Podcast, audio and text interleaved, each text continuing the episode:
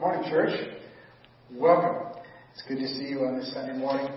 As we come to God's Word, we come back to Jesus' words in the Sermon on the Mount, as he has just come through the Beatitudes and speaking about the Christian's character. We move immediately from that and the words about being persecuted when we have that Christian character into these words in Matthew chapter 5, verse 13. You are the salt of the earth, but if the salt loses its saltiness, how can it be made salty again? It is no longer good for anything except to be thrown out and trampled by men. This week and next, we will look at this metaphor that Jesus gives of salt of the earth and the light of the world. He said, This is who we are as Christians. He has spoken of the Christian character. Now he speaks about the Christian's purpose. For we're not just good for goodness' sake. We are good so that others will see that goodness and turn to Jesus. He said, Do your good deeds before men so they will see those good deeds and praise your Father in heaven.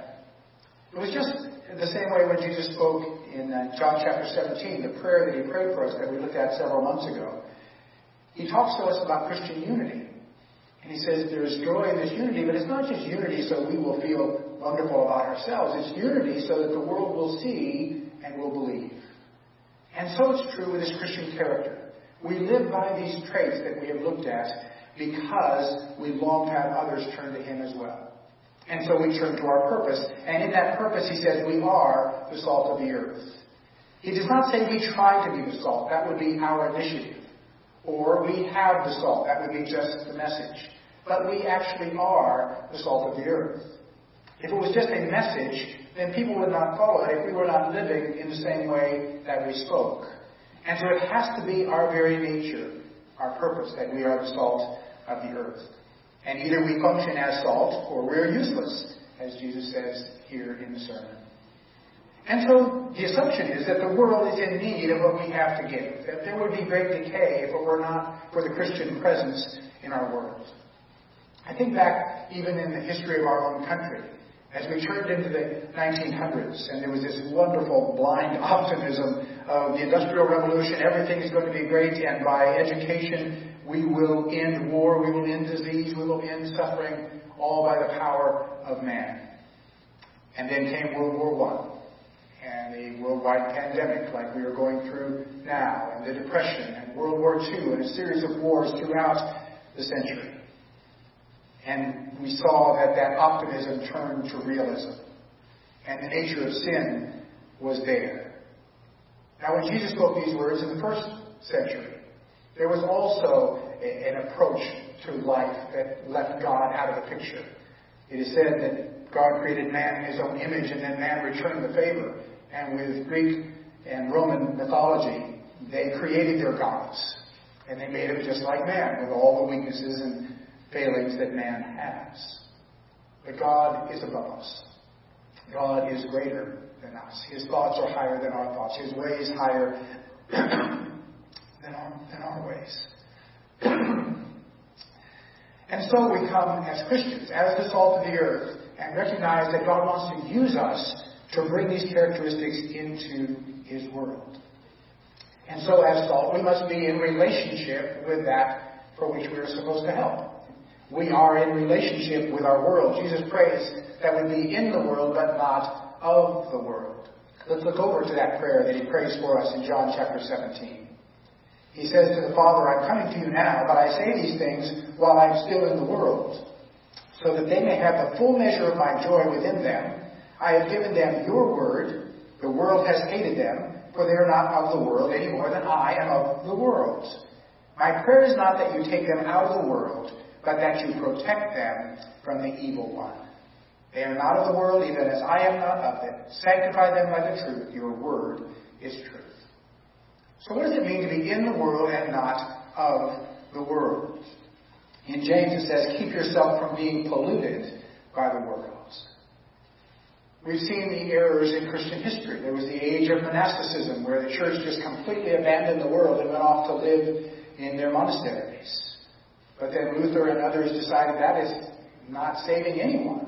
And we must get back where the people are. And so the Reformation came. If we are salt, we will be mixed in with all those around us and add the preservation and the flavor that God wants for us. We are different from those around us. We were called to be different. The very word ecclesia, the church, are the called out ones. We are called to be different for the sake of Christ. And so we recognize that we are indeed a peculiar people, called out by God to make a difference in our world. And so let's look at the characteristics of salt. First of all, in the mind of those who Jesus was speaking to, they would have thought about the purity of salt. And we've already looked at the purity of our relationships in the Beatitudes. Blessed are the pure in heart, for they will see God. And so that purity is not purity in some isolation. It is only purity as it's in relationship. Relational holiness.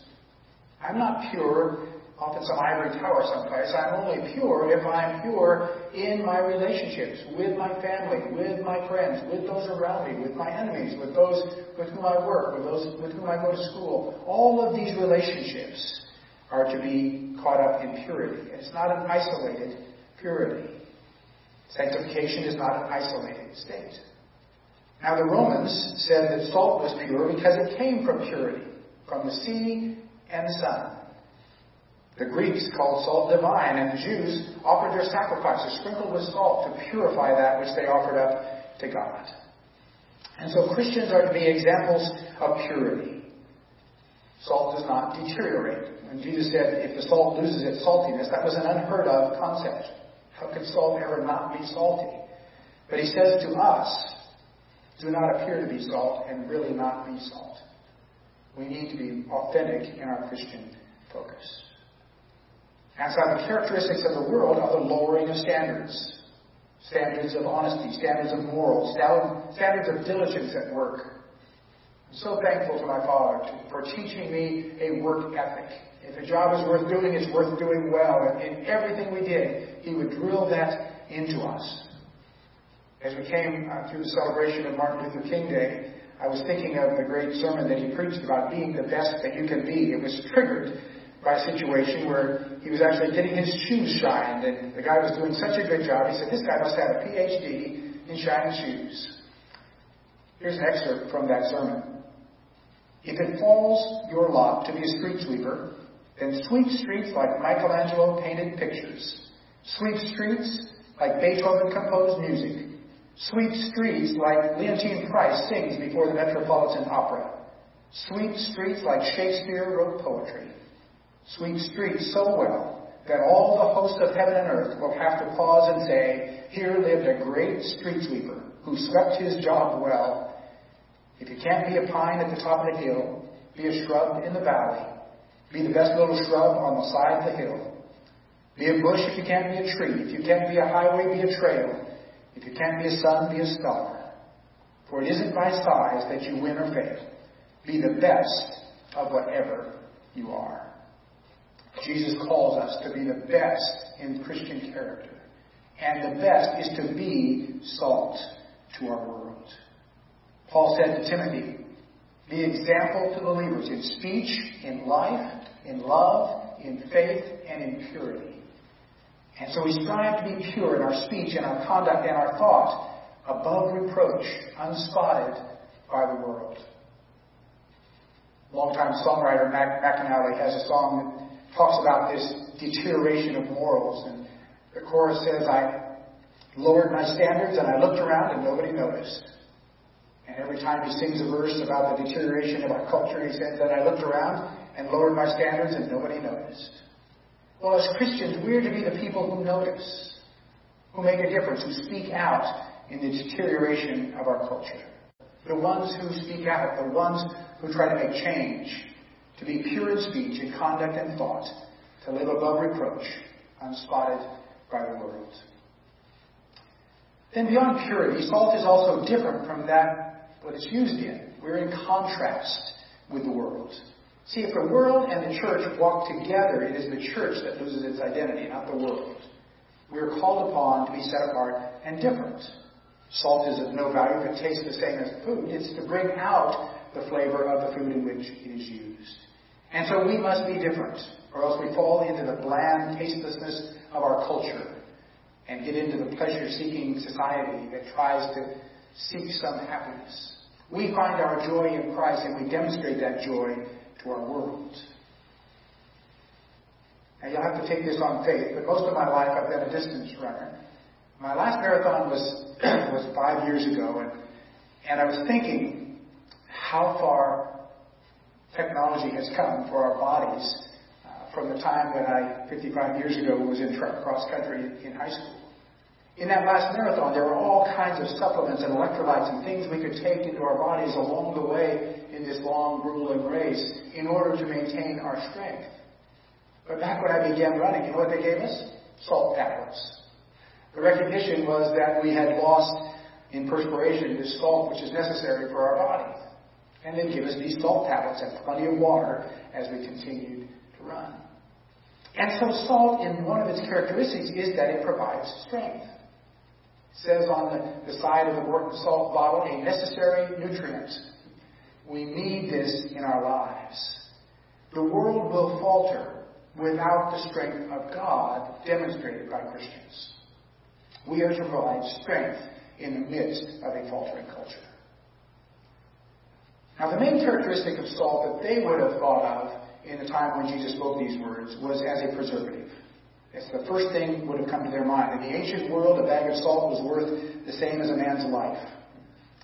They used it to transport and to keep their food, to prevent corruption of that food.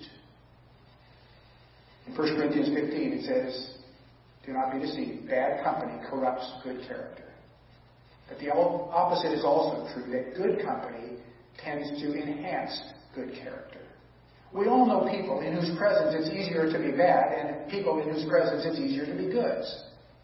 We strive to be the latter. We strive to be those Christians, the salt of the earth, that in our company people will rise in their morality, in the way they live their lives. We are to preserve the morality, the truth, the godly nature of man in our culture. The first thing we think of in our society when we think of salt is adding flavor. And we do that as well.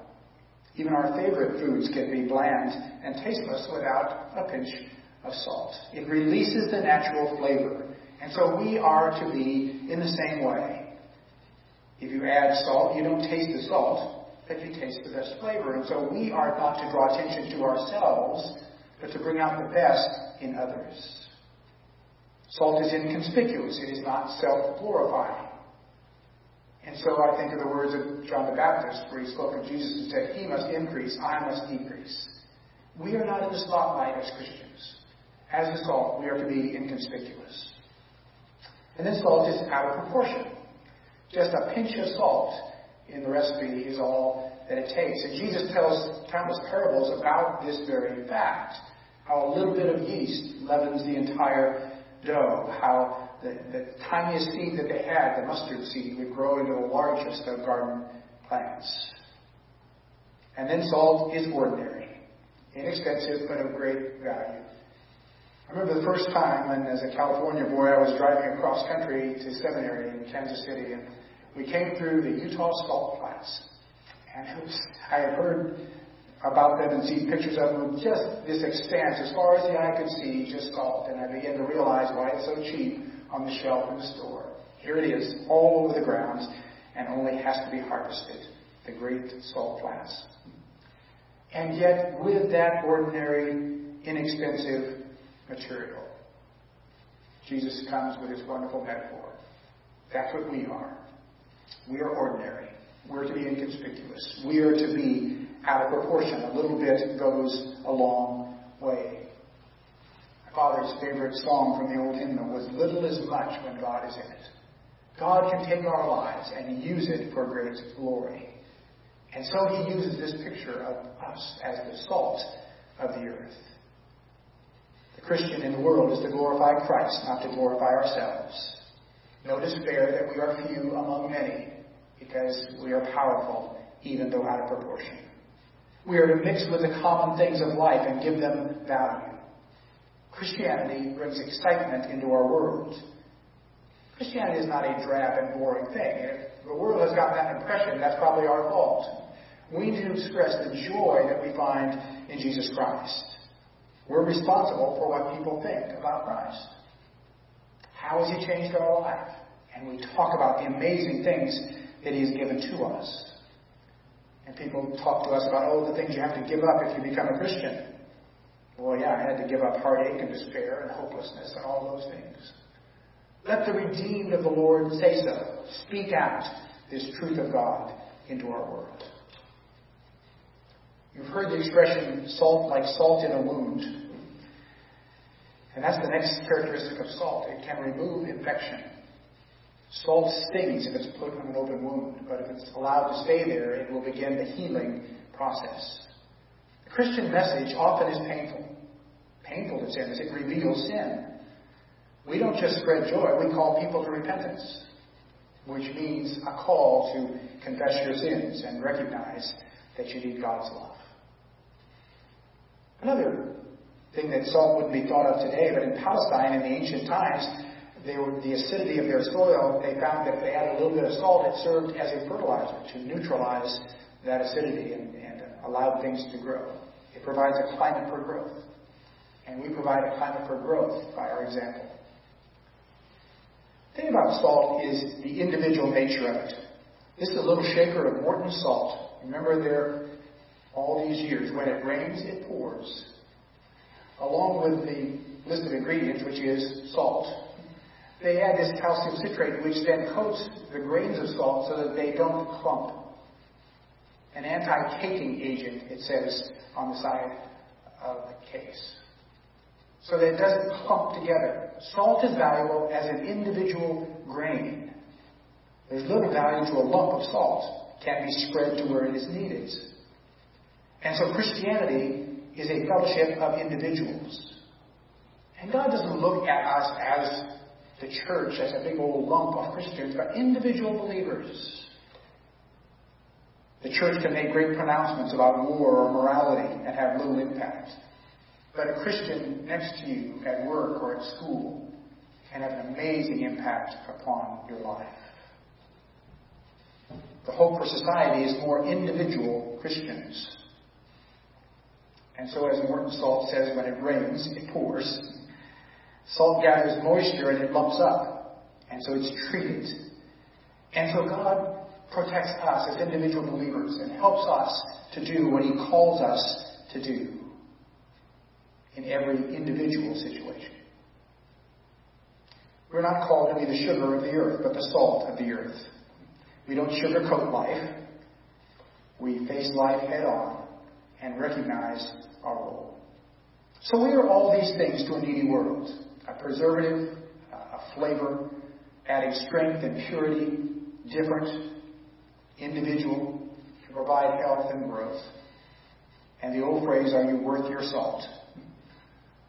Salt just is what it is. And salt's only value is its saltiness. Disciple only has one thing to give, a radical obedience to Jesus Christ. So Jesus says to us, without me you can do nothing, in John chapter 15. And so we recognize that without Him, we are empty. Discipleship.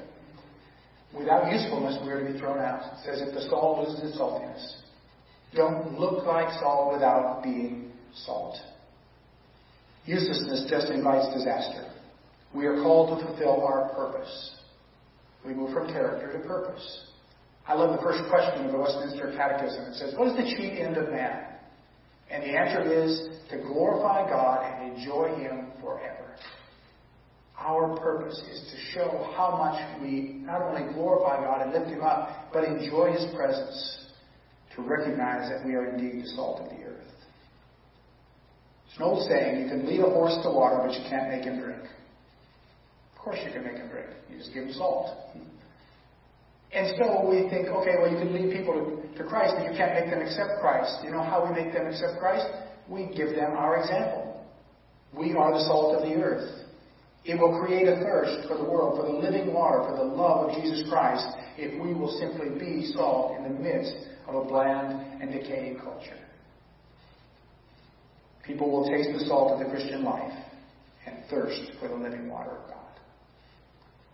Now, it says on the side of that Morton salt container, a necessary nutrient. May they be one, Jesus says, that they may demonstrate that unity to the world and that the world might come. We are something necessary in the world. If you belong to Christ, you are His. There was a book that impacted me greatly back in the 1970s by Becky Pippert called Out of the Salt Shaker. And there's a picture of the salt shaker on a shelf as an image of the church. Are we the salt of the earth if we're just kept up in that shaker on the shelf? Or are we the church as we're scattered among society and sprinkled liberally everywhere we go to be the salt of the earth, to get out of the church and into the world, to recognize He has called us to change lives. Christopher Dawson gave this statement about Christians being salt. A Christian has only to be in order to change the world. For in that act of being, there is contained all the mystery of supernatural life. It is the function of the church to sow this divine seed, to produce not only good people, but spiritual people. Insofar as the church fulfills this function, it transmits to the world a continuous stream of spiritual energy. If the salt itself loses its savor, then indeed the world sinks back into disorder and death. Charles Wesley's old hymn, A charge to keep I have, a God to glorify, a never dying soul to save, and fit it for the sky. As Matthew Henry was commenting on this in, a biblical commentary. He said, We shall everyone have a charge to keep, an eternal God to glorify, an immortal soul to provide for, and one generation to serve. We are in the time where the baton has been passed to us. This is the generation that we are serving to be the salt, to, to show them Jesus Christ. But the verse of that old hymn by Charles Wesley that strikes me is the second verse. To serve the present age, my calling to fulfill. Oh, may it all my powers engage to do the Master's will. May we truly be the salt of the earth this week as we go out into our world. Father, we trust you to take this word and move it into action in our hearts and lives. May we see your truth. May we know that truth. May we recognize that that truth moves us, not just to contemplate, but moves us to action. May we be a church that moves from Christian character to the Christian's purpose to change the world in your name. Amen. God bless you, church. Have a great day.